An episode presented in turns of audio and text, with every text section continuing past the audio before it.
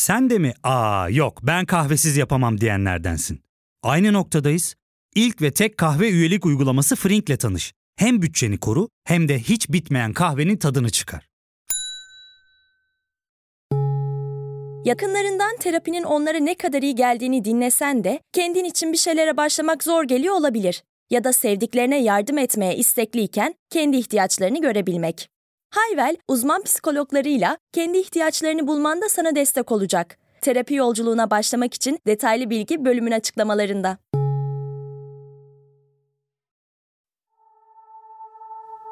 Glatzel ailesinin akıl almaz hikayesi. 80'li yıllar Glatzel'ların en küçük oğulları 11 yaşındaki David'in birden fazla iblis tarafından ele geçirildiğinin iddiasıyla çalkalanmıştı. Öyle ki Amerika'daki herkes seferber olmuş, bu işte uzman, meşhur paranormal araştırmacılar Ed ve Lorraine Warren çiftinden çocukları kurtarmak için yardım istemişlerdi. Ancak bu yardım öylesine bir yardım değildi. David'e şeytan çıkarma ayini düzenlenecekti. Ve herkes şundan emindi. Eğer doğru yapılmazsa David ömrü boyunca iblisiyle beraber yaşayacaktı. Ama herkesin korktuğu diğer ihtimal bu iblisin başkasının ruhunu da esir almasıydı. Bu başkası herkes olabilirdi. David'in ailesinden biri ya da onlara yakın biri. Kim bilir? Öyle ki bu iblisin bahsi mahkeme koridorlarından savunma kürsüsüne kadar girdi. O kürsüde suçunu kendisine şeytanın yaptırdığını söyleyerek affını isteyen biri vardı. Peki böyle bir şey mümkün olabilir miydi? Biri şeytan tarafından ele geçirilebilir miydi? Ben Sezgi Aksu. Burası Karanlık Dosyalar. Bugün sizlere inanması zor, bir o kadar da tartışma yaratan, mahkeme gününden itibaren medyada büyük ilgi gören ve bana bunu şeytan yaptırdı davası olarak anılan olaydan bahsedeceğim. Ne dersiniz? Ruhların ve iblislerin dünyasına adım atmaya hazır mısınız?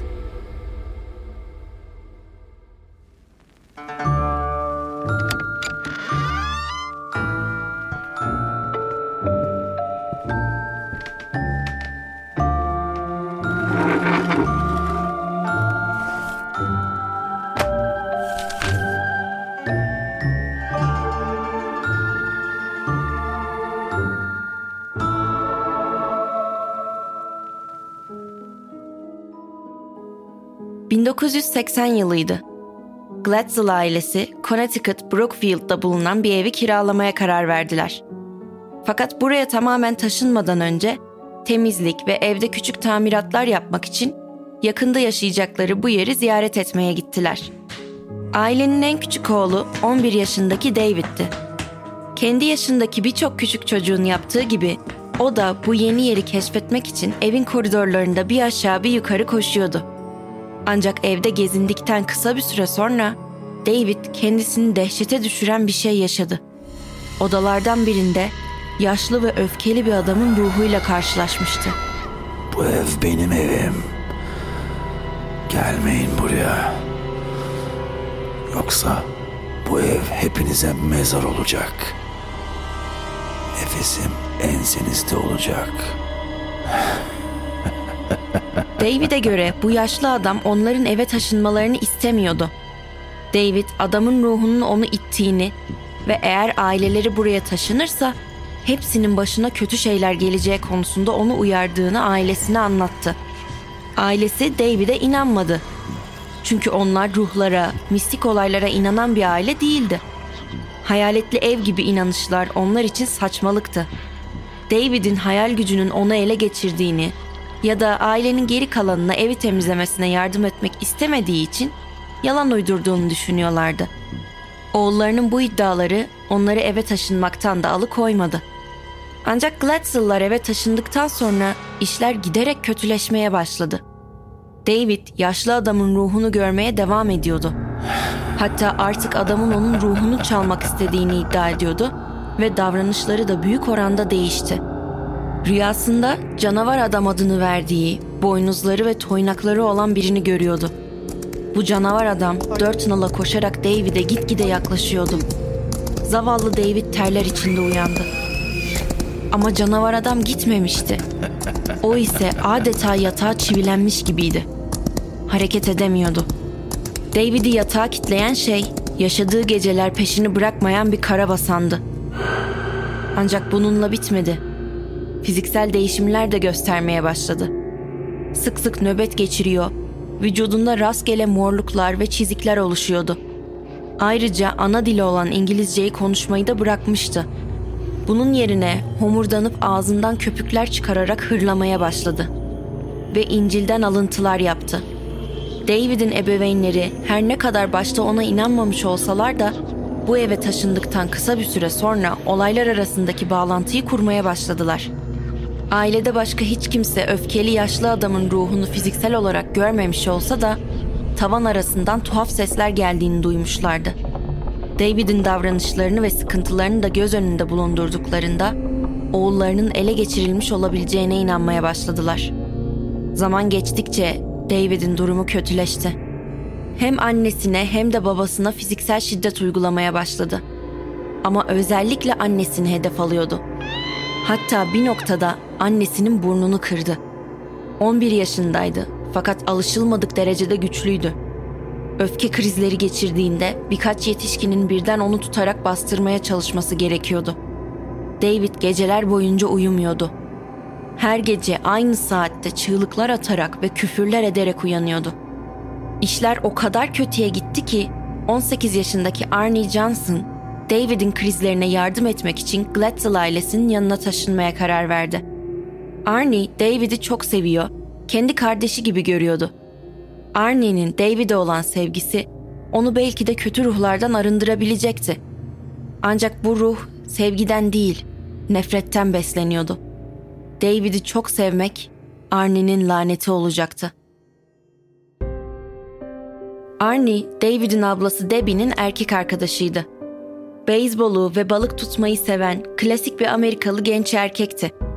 Ayrıca kız arkadaşı Debbie'yi ve David dahil onun tüm ailesini gerçekten çok seviyordu. Onlara kendi ailesinden daha yakındı. Bu yüzden başlarına gelen bu talihsiz durumu atlatmalarına yardım etmek, bunun için elinden geleni yapmak istiyordu. Bütün gün çalışmasına rağmen her iş çıkışı Glatzel'ların evine geliyor, onlarla akşam yemeği yiyor ve sonra bütün gece ayakta kalıp David'e yardım ediyordu. Fakat Arnie'nin yardımıyla bile David'in tuhaf davranışlarını kontrol etmek mümkün olmuyordu. Bölgelerindeki tüm Katolik rahipleri aramaya karar verdiler. Oğullarına şeytan çıkarma işlemi yapmaları için yalvardılar. Ama hiç kimse kabul etmedi. Özellikle bir çocuk söz konusu olduğu için kimse bu işe karışmak istemiyordu. Herkes çekingen davranıyordu. İşte o zaman meşhur Lorraine ve Ed Warren olaya dahil oldu. Ed Warren, kötü ruhlar ve o ruhları kontrol edebildiğini düşünen bir demonolojist, eşi Lorraine Warren ise bir medyumdu. Vakaları birçok korku filmine konu olmuş bu çift, Amerika'nın en ünlü, hatta bir nevi kötü şöhretli hayalet avcılarıydı. Warren'ların iddiasına göre bir papaz kendileriyle temasa geçmişti. Onlara bir çocuktan bahsetmiş kendisinin yardım edemediğini, bunun bir ele geçirme vakası olduğuna inandığını iddia etmişti. Papaz bu kadar küçük bir çocukla ilgili bir vakaya dahil olmak istemiyordu. Ama onlara konuyu daha detaylı inceleyip yardım edip edemeyeceklerini sordu. David'in tuhaf davranışlarını duyduktan hemen sonra Warren'lar bu teklifi kabul ettiler. İlk iş Glatzel ailesinin evinin yolunu tuttular. Şimdi kısa bir ara veriyoruz. Ardından iblislerin etrafını sardığı bu eve geri döneceğiz. Ya fark ettin mi? Biz en çok kahveye para harcıyoruz. Yok abi, bundan sonra günde bir. Aa, sen Frink kullanmıyor musun? Nasıl yani? Yani kahvenden kısmına gerek yok. Frink'e üye olursan aylık sadece 1200 TL'ye istediğin çeşit kahveyi istediğin kadar içebilirsin. Günlük 40 TL'ye sınırsız kahve mi yani? Çok iyiymiş. Aynen. Hatta şu anda 200 TL'lik bir indirim kodu da var. E hadi hemen indirip üye ol da bu fırsatı kaçırma.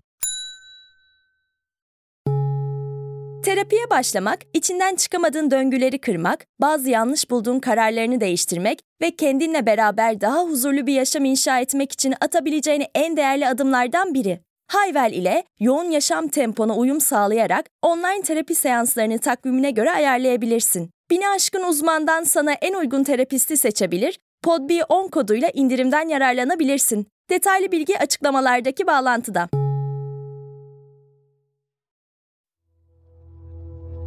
Glatzel ailesi Warren çiftiyle tanıştığında bunun son umutları olabileceğine inanarak onları hemen hayatlarına aldı. Warren'lar Glatzel'ların evinde geçirdikleri ilk geceyi alışılmadık derecede sıcak ve ürkütücü olarak anlattılar.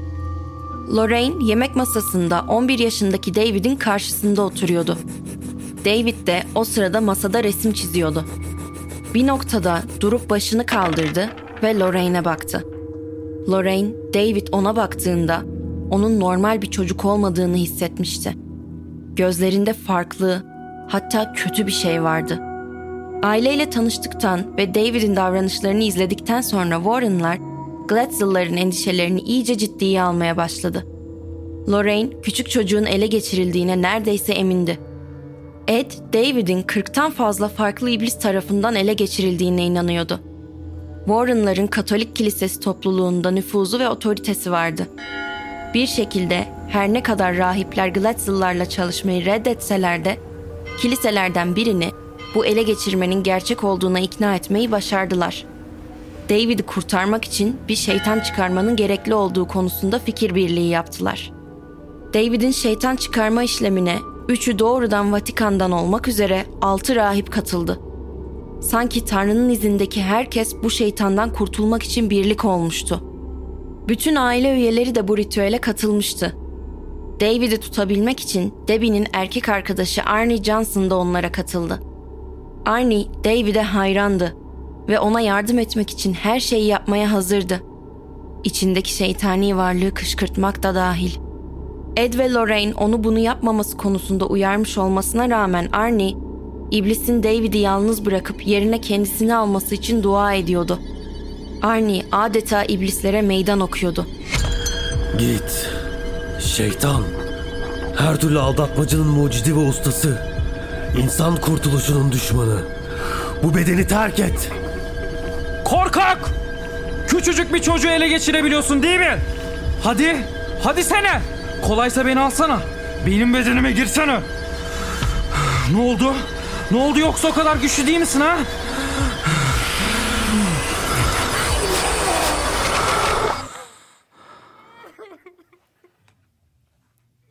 Arni. Arni iyi misin? Çok tuhaf gözüküyorsun.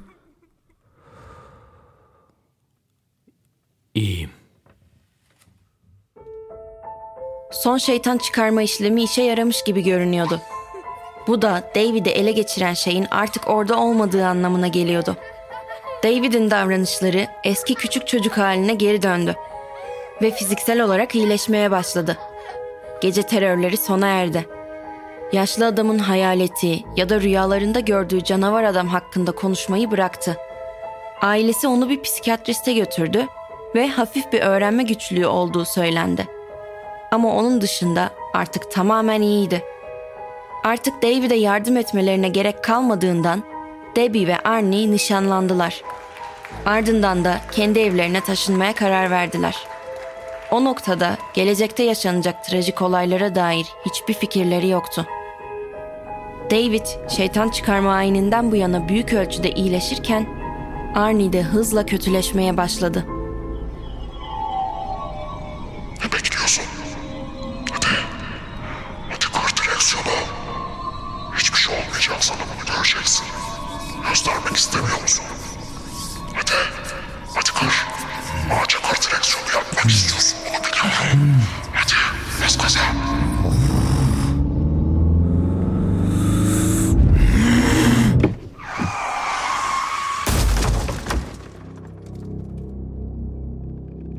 David'in şeytan çıkarma ayininden sadece birkaç gün sonra Arnie, bedeninin ele geçirildiğini düşünerek kaza yaptı. Ona bunu yapmasını şeytan mı söylemişti? Neyse ki Arnie araba kazasında ağır yaralanmamıştı. Ama olay yüzünden tamamen perişan haldeydi. Kazadan kısa bir süre sonra Arnie, görünmeyen bir güç tarafından o eve geri çağrıldığını ve bu gücün kendisini evdeki eski bir kuyuya yönlendirdiğini düşünüyordu. Arnie iblisle yüz yüze geldiğini söylüyordu. Daha sonraki söylemlerine bakılırsa aklı başındayken iblisle son karşılaşması olmuştu bu. Daha sonra ise iblis onu tamamen ele geçirmişti. Arnie'nin kendine hakim olamadığı bu tür trans benzeri durumlar daha sık hale gelecekti. Nişanlısı Debbie onun transa girip hırlamasından çok korkmaya başladı. Bu durum ona tıpkı David'in bir zamanlar yaptıklarını hatırlattı. Arnie, David'in anlattığına benzer bir canavar adam gördüğünden de bahsetmeye başladı. Trans hali yalnızca birkaç dakika sürüyor ve Arnie kendine geldiğinde ne olduğuna dair hiçbir şey hatırlamıyordu. Çift bunun kendi kendine geçeceğini umuyordu. Ama öyle olmadı. Tarih 16 Şubat 1981'di. Debbie o gün köpek bakıcılığı yapacaktı. İşi iyi gidiyordu çünkü işvereni aynı zamanda ev sahibiydi. Ve çalıştığı yerde evlerine çok yakındı. Arnie'nin de o gün çalışıyor olması gerekiyordu. Ama o öğleden sonrayı Debbie ile köpek kulübesinde geçirebilmek için iş yerine hasta olduğunu söyledi. O gün Debbie'ye köpek kulübesinde eşlik edecek çok sayıda aile ferdi vardı. Bunlara 9 yaşındaki küçük kuzeni Mary de dahildi. Debbie'nin patronu ve ev sahibi Alan Bono adında 40 yaşında bir adamdı. Alan işinin hemen üstündeki bir dairede yaşıyordu. Üçü ve diğer misafirlerin de dahil olduğu bu grup öğle yemeği için dışarı çıkmaya karar verdi. Ancak Alan restorandayken masaya bir şişe alkol ısmarladı ve oldukça sarhoş oldu. Yemek yemeyi bitirip köpek bakım yerine döndüklerinde Alan, Debbie'nin küçük kuzeni Mary'e karşı saldırgan ve uygunsuz davranmaya başladı. Eve gitme zamanının geldiğine karar verdiler. Ancak oradan ayrılmaya çalıştıklarında iddiaya göre Alan Mary'i yakaladı ve gitmesine izin vermedi. Bunu gören Arnie'nin tavrı anında değişti. Adeta çılgına döndü. Alan'a hırlamaya başladı. Daha sonra da Arnie cebinden çakısını çıkarıp Alan'ın üzerine yürüdü ve onu göğsünden beş kez bıçakladı. Ne oluyor ya?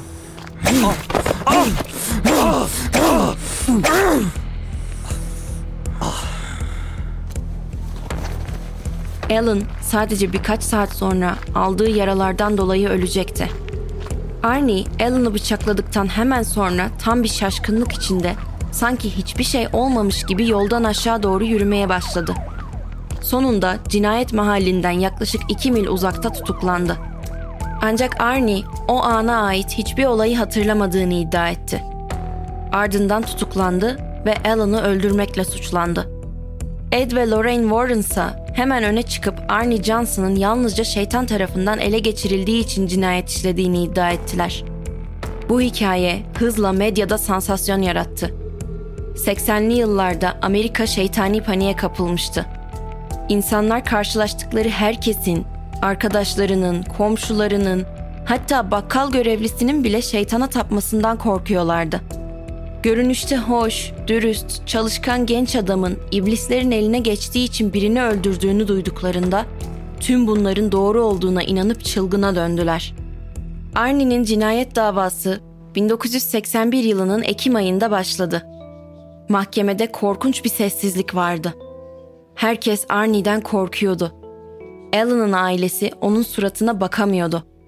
Hakim ifade vermesi için Arnie'yi kürsüye çağırdı. Sanık Arnie Johnson. 16 Şubat 1981 tarihinde Alan Bono'yu 5 kez bıçaklamak suretiyle öldürmekten yargılanıyorsunuz. Savunmanız nedir? Ben ben hatırlamıyorum. Neden yaptınız? Ben isteyerek yapmadım. Tekrar soruyorum. Sebebiniz nedir? Ben şeytana uydum. Bana bunu şeytan yaptırdı. Beni ele geçirdi. Sorumlusu o. Şeytanın gücü altında hareket ettim. Kontrolüm dışındaydı. Gerçek olamaz böyle bir şey. Arnie'nin kendini savunması adeta hukuk derslerinde müfredata geçirilecek yeni bir konu başlığı niteliğindeydi. Amerikan suç tarihinde ilk kez bir şüpheli savunma kürsüsünde ruhunun şeytan tarafından ele geçirildiğini söyleyerek masumiyetini ispatlamaya çalışıyordu. Arnie bu savunmasıyla suçtaki kişisel sorumluluğunu reddetmişti. Ona göre tıpkı cezai ehliyeti olmayan zihni kendi içindeki şeytanlar tarafından ele geçirilen insanlar gibi muamele görmeliydi. Hapishaneye değil, ruh ve sinir hastalıkları merkezine yatırılması gerektiğini düşünüyordu. Onun şeytanı içinde değil, dışarıdaydı ve herkese musallat olabilirdi. Arnie şeytanını içinde tutarak aslında topluma iyilik yapıyordu. Arnie'nin hem küçük kardeşinin şeytan çıkarılması sırasında hem de patronun öldürülmesi sırasında yanında bulunan nişanlısı Debbie tanık olduğuna dair ifade verdi. O çok değişti. Bir anda oldu her şey. Böyle biri değildi. Cinayet işleyecek biri asla değildi. Ama David'in içinden çıkan şeytan onun içine girdi. İblisler onu ele geçirdi. Her şey o günden sonra oldu. Adeta bir canavara, hayvana dönüştü. Debbie'nin iddiaları sonrası Ed Warren şeytan çıkarma işlemi sırasında Arnie'nin iblise meydan okuma hatasını yaptığını, sonra da iblisin kendisine Arnie'nin bedenini aktardığını iddia etti. Duruşmayı denetleyen yargıç Robert Callahan bunlara kesinlikle inanmıyordu. Suçsuz olduğu iddiasını delil yetersizliğinden dolayı reddetti. Yargıç, şeytani ele geçirme gerekçesiyle ifadeye izin vermenin ilişkisiz ve bilim dışı olacağını söyledi. Jüriden bu iddiaya dayalı herhangi bir karar vermemesi, yalnızca gerçekleri kullanması istendi. Bu dava, bunu bana şeytan yaptırdı davası olarak adlandırılmaya başlandı. Üç gün süren müzakerelerin ardından jüri, Arnie Johnson'ı cinayetten değil, daha hafif olan kasıtsız adam öldürme suçundan suçlu buldu. Arnie Johnson bu suçtan dolayı 10 ila 20 yıl arasında hapis cezasına çarptırıldı. Ancak sadece 5 yıl yattıktan sonra serbest bırakıldı. Hapishane ona iyi gelmişti. Kendisine sahip olduğunu iddia ettiği iblis her neyse vücudunu terk etmiş gibi görünüyordu. Arnie parmaklıklar ardındayken lise diplomasını aldı ve 1986'da hapisten çıktı. Daha sonra Debbie Glatzel'la evlendi ve çiftin iki çocuğu oldu. Warren'lar yazar Gerald Brittle'la Glatzel ailesi ve Arnie Johnson'la yaşadıkları deneyimleri anlatan Connecticut'taki Şeytan adlı bir kitap yazdılar. Tam olarak kaç kopya sattıkları ya da ne kadar kazandıkları belli değil. Ancak hikayeleri için Glatzel'lara yaklaşık 2000 dolar ödedikleri biliniyor. 2017 yılında bir zamanlar ele geçirildiği iddia edilen ancak artık yetişkin bir adam olan David Glatzel, kardeşi Carl'la birlikte Warren'lara dava açtı. Kitabın mahremiyetlerini ihlal ettiğini ve kasıtlı olarak duygusal sıkıntı yaratmaya neden olduğunu iddia ettiler. Kitapta yer alan iddiaların tamamen yalan olduğunu ve şeytani bir ele geçirmenin söz konusu olmadığını söylediler. Kardeşler Ed ve Lorraine Warren'ın bir gün ailelerinin kapılarına geldiğini ve onlara kendilerini milyoner yapma vaadinde bulunduklarını, her şeyin böyle başladığını iddia ettiler. Carl, Warren çiftinin ailesi üzerinden zengin ve ünlü olabilmek için iblisler hakkında sahte bir hikaye uydurduklarını söyledi. Arnie ve Debbie ise yalan söyleyenlerin David ve Carl olduğunu ve kolayca para elde etmek istedikleri için Warren'lara dava açtıklarını iddia etti. Her zaman şeytani ele geçirme hikayesinin doğru olduğunu söylediler. Eğer bu inancın arkasında durmasalardı, Arnie'nin bir adamı çok şiddetli ve aleni bir şekilde öldüren bir katil olduğu gerçeğiyle yüzleşmek zorunda kalacaklardı. Şimdi soruyu size bırakıyorum. David'in ele geçirildiğine ve Arnie'nin iblislerle alay ederek onları kendi bedenini ve ruhunu ele geçirmeye davet ettiğine inanıyor musunuz? Yoksa tüm bunların biraz para kazanmak için uydurulduğunu ve sonunda cinayet suçlamasından kurtulmak için kullanıldığını mı düşünüyorsunuz?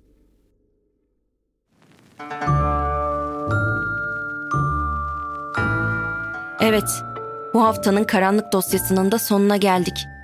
Bir sonraki karanlık dosyada görüşmek üzere. Kendinize iyi bakın.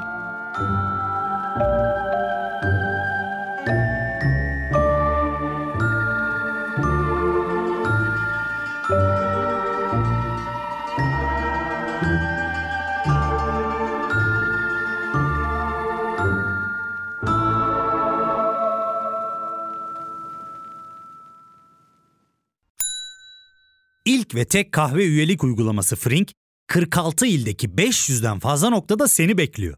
Açıklamadaki kodu girerek sana özel 200 TL'lik indirimden faydalanmayı unutma. Hadi sen de Frink üyeliğini başlat, kahven hiç bitmesin. Hem bugününe hem yarınına katacaklarıyla terapi yolculuğuna ve daha iyi hissetmeye bugün Hayvel ile başla. Açıklamadaki linkten Hayvel'i indir, ücretsiz tanışma görüşmelerinin ardından bütçene uygun seans paketini seç ve terapi yolculuğuna başla.